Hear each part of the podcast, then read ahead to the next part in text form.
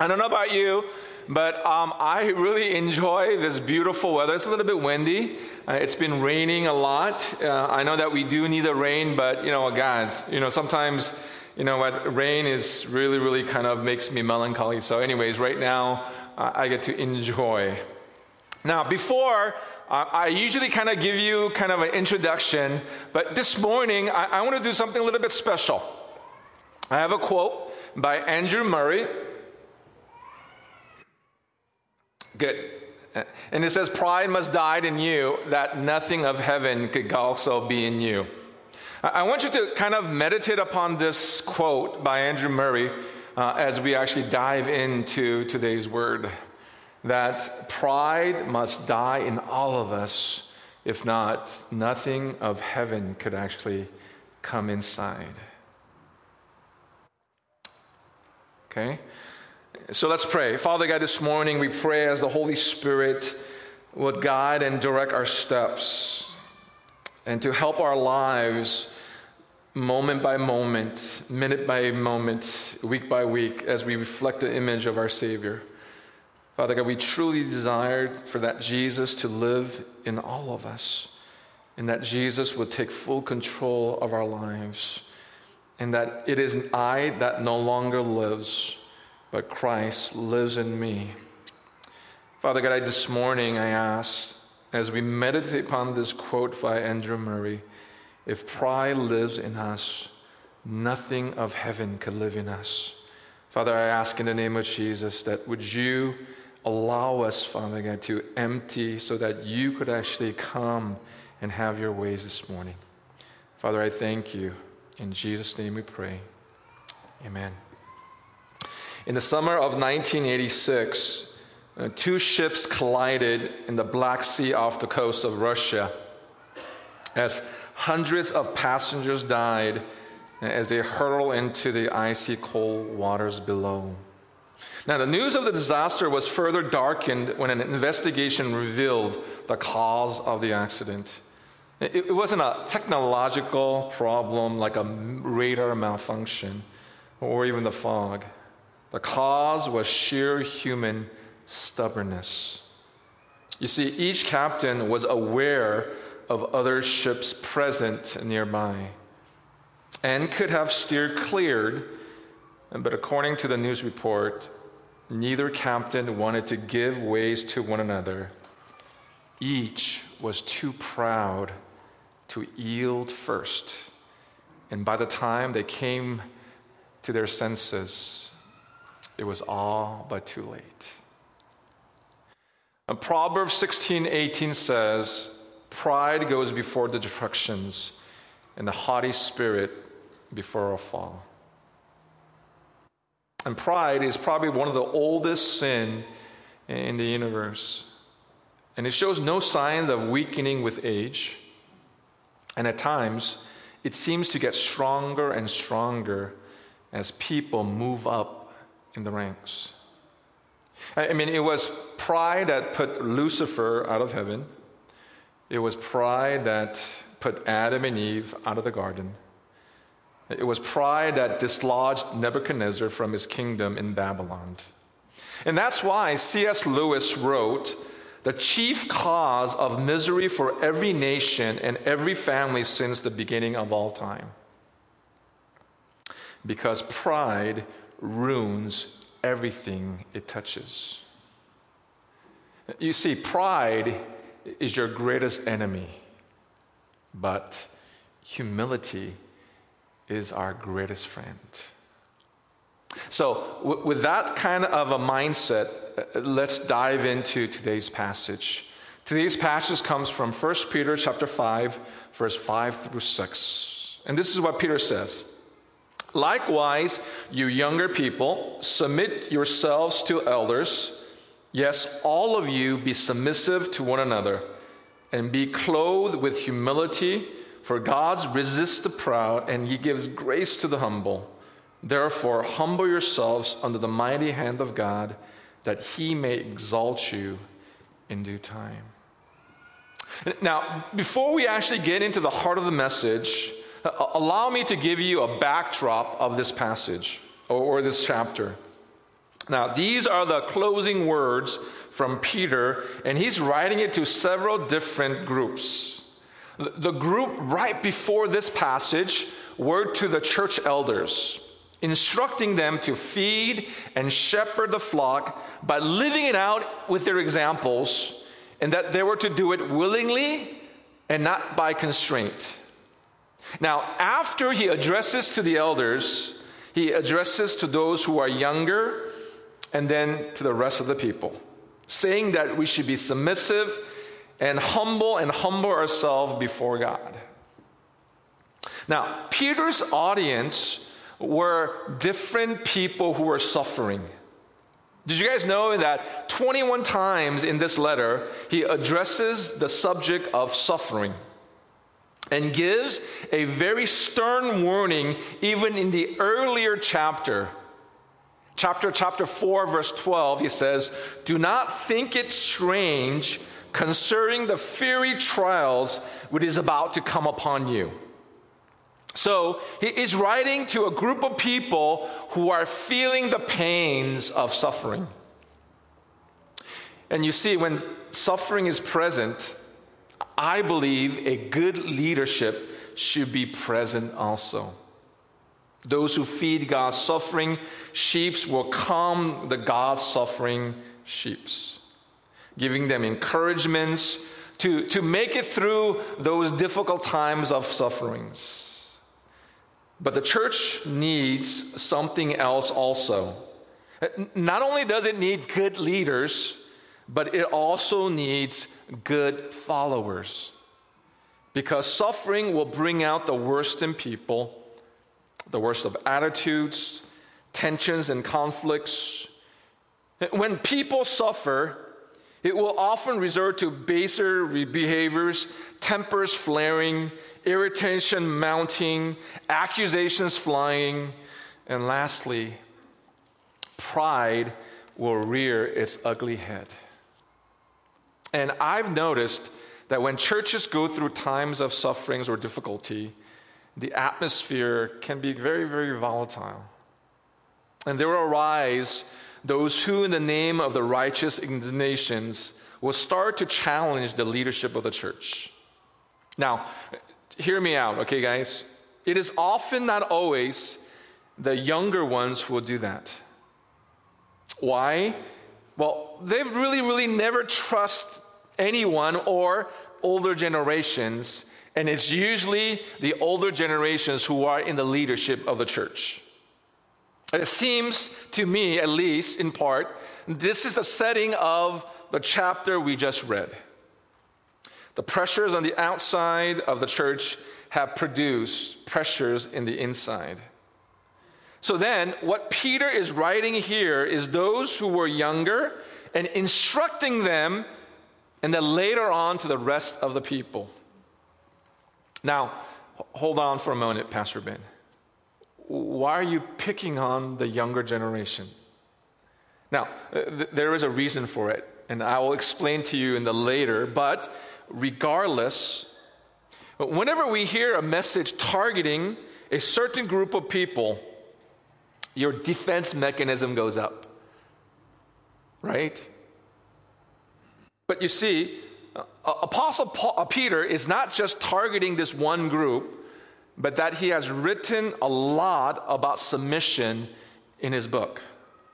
You see, uh, the theme of submitting or submission, humility, is the theme overall. If you read in chapter 2, verse 13, he writes, Submit yourself every ordinance of man for the Lord's sake in chapter 2, verse 18, servants, be submissive to your masters. Now, this verse is, is not really pertaining to our culture today. So, what if we substituted employers to employees rather than masters and slaves? And in chapter 3, verse 1, wives, submit to your husbands. Another controversial verse in our culture today. And in chapter 3, verse 22, Peter writes about angelic beings being in subjections or submission to Christ.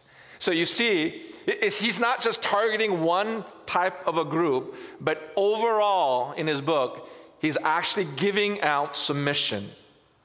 Now, why?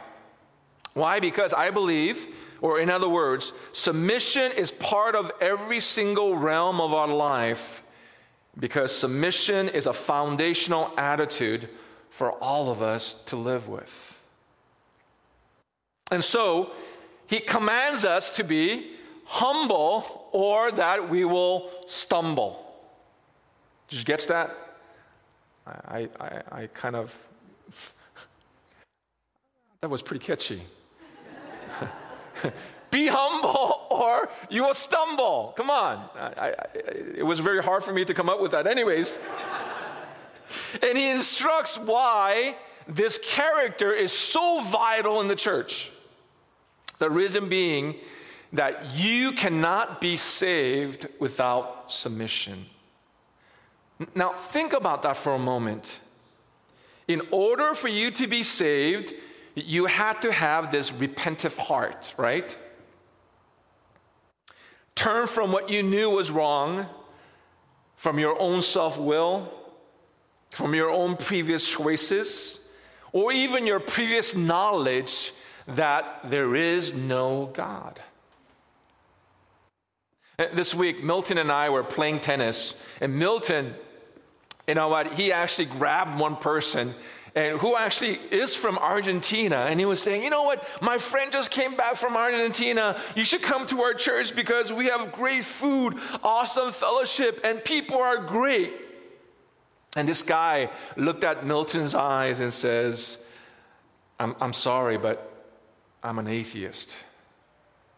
I, I don't believe that there is a God. You, you see, before any of our conversions, we were all like this person. We all believed that there was no God. Uh, but to repent means to turn around and to go in a new direction. And thus, the thrust of our sermon series, The Blind Spot, is really a specific calls for all those areas that we need to be repenting of. An act towards spiritual growth or maybe accumulation of the biblical knowledge. But sometimes, you know, biblical knowledge can also lead unintentionally to a path of pride. So we must crucify pride on that cross so that Christ could live in all of us. I'm reminding again Andrew Murray's quote If pride lives in us, nothing of heaven could get hold of. And that's exactly what Peter is saying. Likewise, you younger folks. Now, why would Peter single out the younger folks? Now, I can't be sure. I can only guess. I can only guess by saying that often the young people are more impulsive, more aggressive, more headstrong, and they have a tougher time with submission. Now, I could only speak for myself, my own personal experience. As I was growing up, I remember those tough times I had whenever my dad would say something about anything. I was very, very headstrong and I was very, very prideful. I've always thought that my ways were right. And when you are young, we feel like we've got the world by its tail. And, and you know, I, I'm not the only one. Actually, there is someone in the Bible who actually felt same mentality.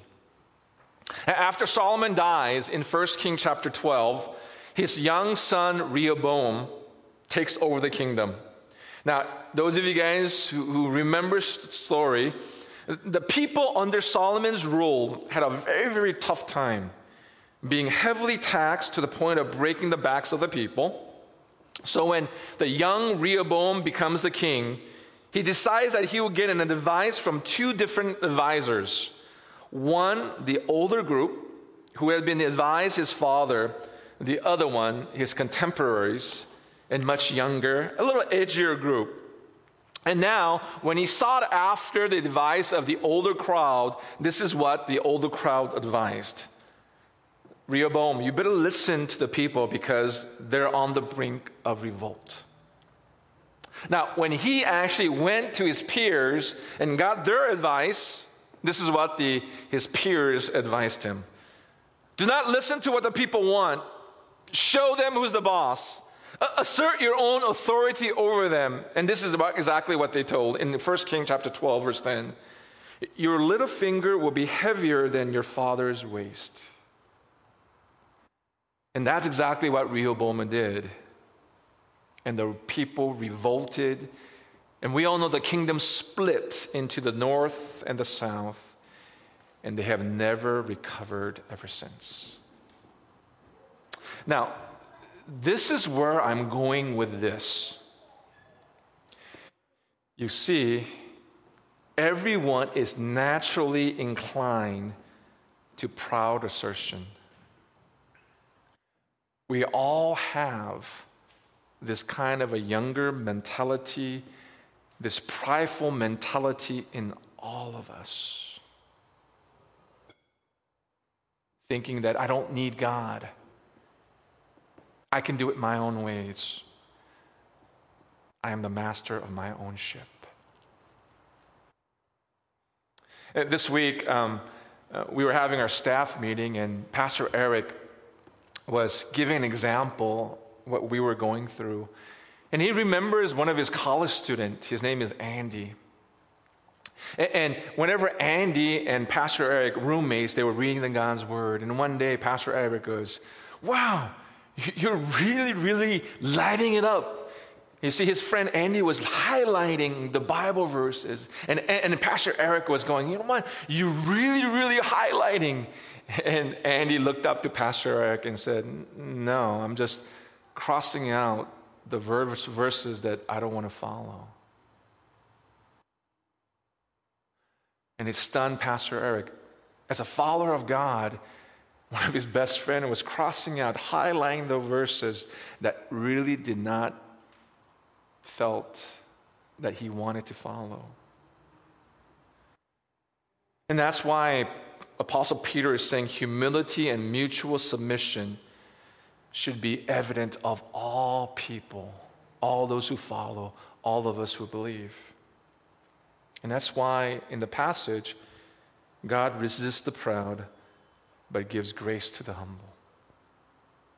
Why? Why? Because I believe that pride is the cancer of our soul.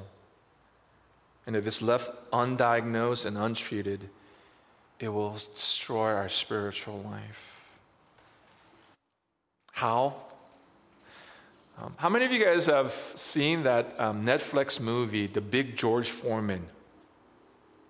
Anybody? Anybody? Anyways, I saw it because one of my best friends said you should see it because it's kind of a Christian movie, a boxer turning into a pastor, and I saw it. And in the movie, eh, there is a fight between George Foreman and Muhammad Ali. Now, I always thought that Muhammad Ali was the coolest person. I've always thought that he was the greatest fighter. There was always kind of a debate between who's the greatest fighter, right? I've always thought that Muhammad Ali was the greatest fighter, but I didn't know. And during the fight of the century in 1971, Muhammad Ali said this to Joe Frazier. And I want you to take a look. There is not a man alive who could whoop me I am too smart. I am too pretty. I am the greatest. I am the king. And I love this last one. I should be on a postage stamp because there is no way, this is the only way that I could ever get licked. I don't know about you, but you know what? That kind of like dismantled what, what I thought of Muhammad Ali, the most arrogant and most prideful person during that time. You see, pride only thinks about themselves and is infinitely wiser, stronger, better than anyone else, especially the older generations and especially those who are in leadership.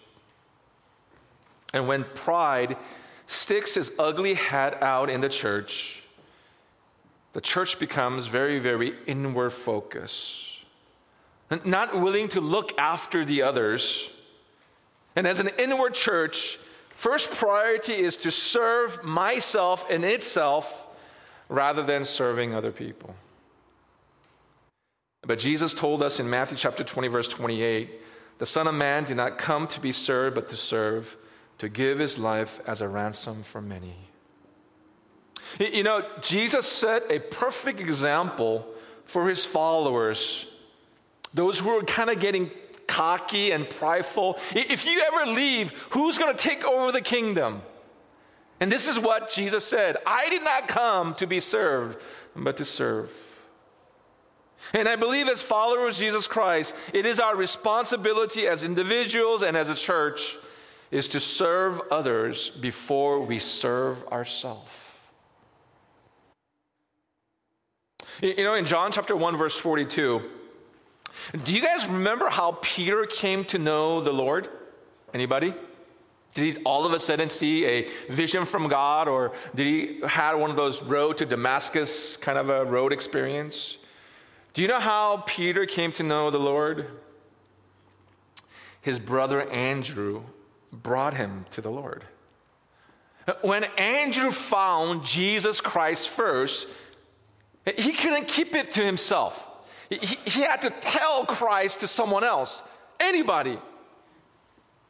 And that's exactly what followers do disciples desiring other disciples. So Andrew goes back to his home family and tells his brother Peter. And do you know that if you read in the Gospels, whenever you hear the name Andrew, do you know what he's doing? Do you know what he's up to? He's bringing people to Christ. He was the disciple who found the boy with five loaves and two fish and brought him to Jesus. He, was the boy, he was, he was the disciple in John chapter 12, took, takes a group of Greek seekers and he also brings them to Jesus. And loved Andrew for that because, you know what, he's always bringing you know, people to Jesus, but you know what? It's too bad that he's always known as his brother Peter's little sibling. You see, if you read the gospel, Andrew is always known as Peter's little brother. He's always behind Peter's shadows. While Peter gets all the attention, Andrew never gets any spotlight. But I think that is a blessing. I think that is a blessing. Do you guys know that when personalized license plates were first introduced in the state of Illinois, the DMV had thousands and thousands of requests for the license plate that said number one. number one. Thousands and thousands of people wanted the license plate number one. And with Andrew, he didn't mind being number two or number 200. He was just doing what, what Christ had told him to do. He submitted to his will and brought people to Christ. So that's why submission is necessary in the church. Submission in Christ. You remember when I said that we all have this kind of a pride assertion? That in all of us, we have this younger mentality. You know, sometimes in my own pursuit of God, I become too preoccupied only with me. Sometimes I'm searching in the name of the Lord, I realize that I am only preoccupied of who I am. You see, we spent way too much time of our time thinking about ourselves. And I think most people do. When we meet people, man, what did that person think of me? How do I look? How did I present myself? Why? Because I, I don't know, because everyone is naturally inclined to be proud assertion. I, I mean, when was the last time you went around or thought about others first? Or, or the fact that, you know, you went around, I must be humble, I must be humble, I must be humble. Eh, maybe that's why Apostle Peter commands us in verse 5 clothe yourself in humility. Now, do you guys know that actually that word, word is actually a very interesting word? Clothe yourself in humility. It is actually a borrowed term from a slave market. You see, there was an apron that the slave would tie around their waist. And what Peter says, clothe yourself in humility, is literally means to put on the clothing of a slave. And, and another translation translates this verse as put on the overall or apron of humility. And that's the attitude. But isn't humility a tricky kind of a virtue? I say it's tricky because it's a virtue that if you think you have it, it shows that you don't have it. Right? I mean, you think, okay, I think I'm humble. Well, it just shows that you're not humble. It's one of those slippery virtue. And that's why D.L. Uh, Moody used to pray, Lord, make me humble, but don't let me know. So I thought about that for a moment. It's a tricky virtue and I thought, like, isn't humility thinking not badly about yourself, but rather it's not thinking about yourself? Let me repeat that. So, humility isn't thinking badly about yourself, but rather it is not thinking about yourself at all. And how do we do that? How do we do that? Well, verse 6 tells us, therefore, humble yourself under the mighty hand of God. When you submit to the human beings, I think it's sometimes it's very, very scary because other people may kind of abuse that privilege. They might take advantage of you or but as you as a believer but as a believer, are you aware of God's sovereignty? That you're resting in God's ability, His lordship. You're acknowledging His lordship in the act of submission that God is capable. And so you willingly are surrender under the mighty hand of God. It's like going in for a surgery or going under the knife. They put you under the anesthetic and you go to sleep. I think that's an act of faith. You are submitting yourself to the capable hands of the physician in hope that in due times that, that you will be raised up. So, just as Jesus surrendered his will to the Father and went to the death on the cross, that God had raised him up.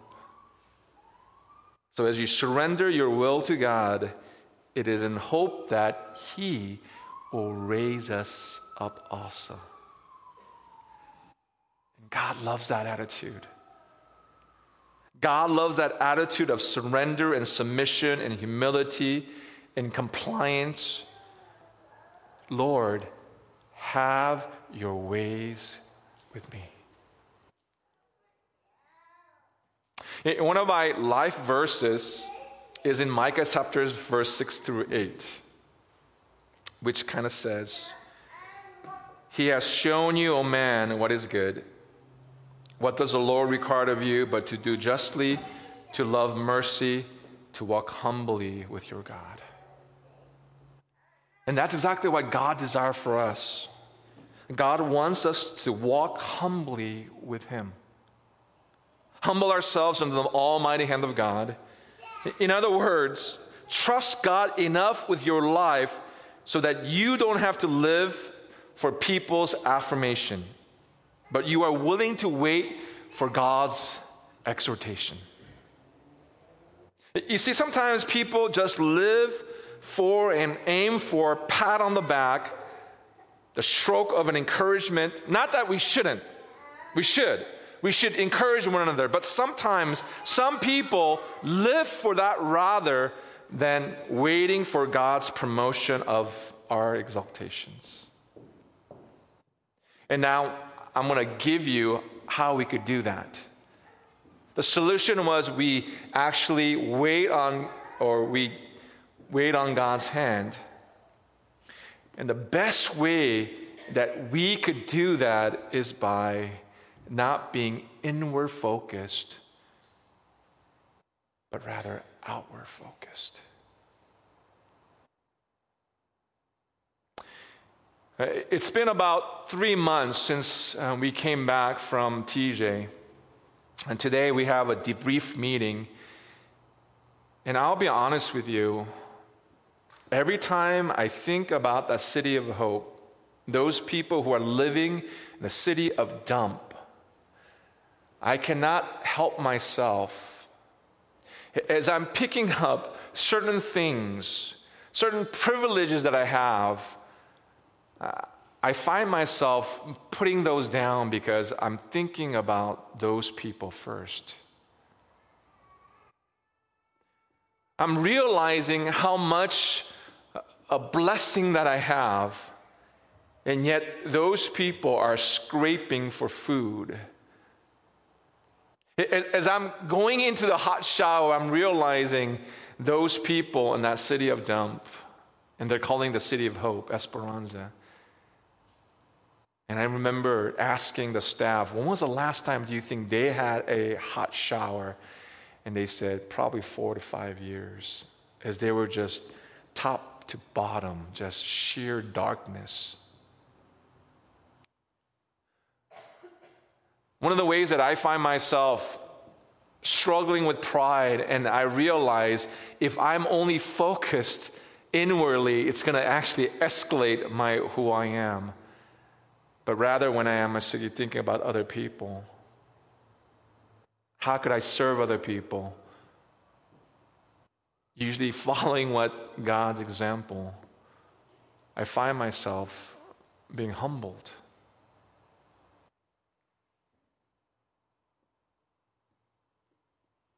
How do I live that kind of a life?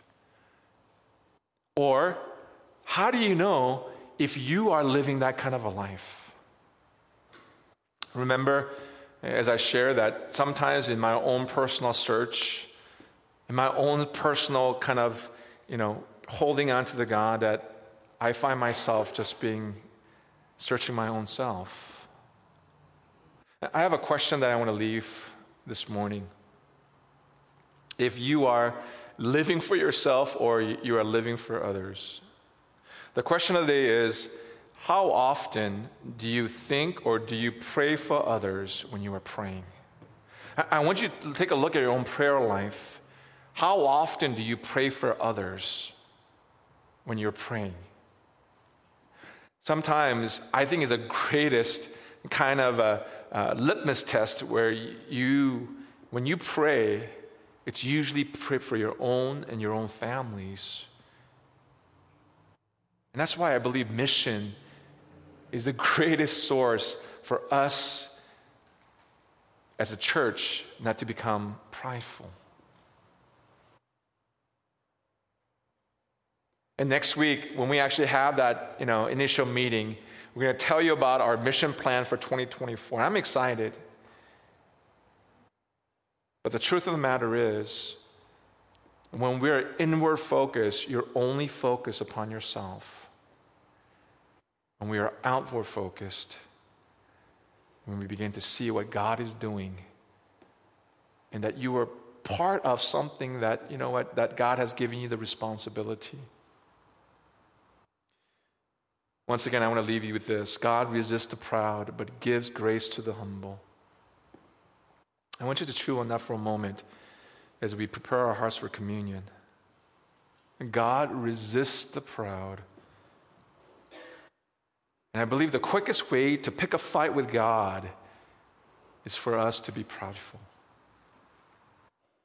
You want resistance from God, be pride or be proud. But if you want to practice humility,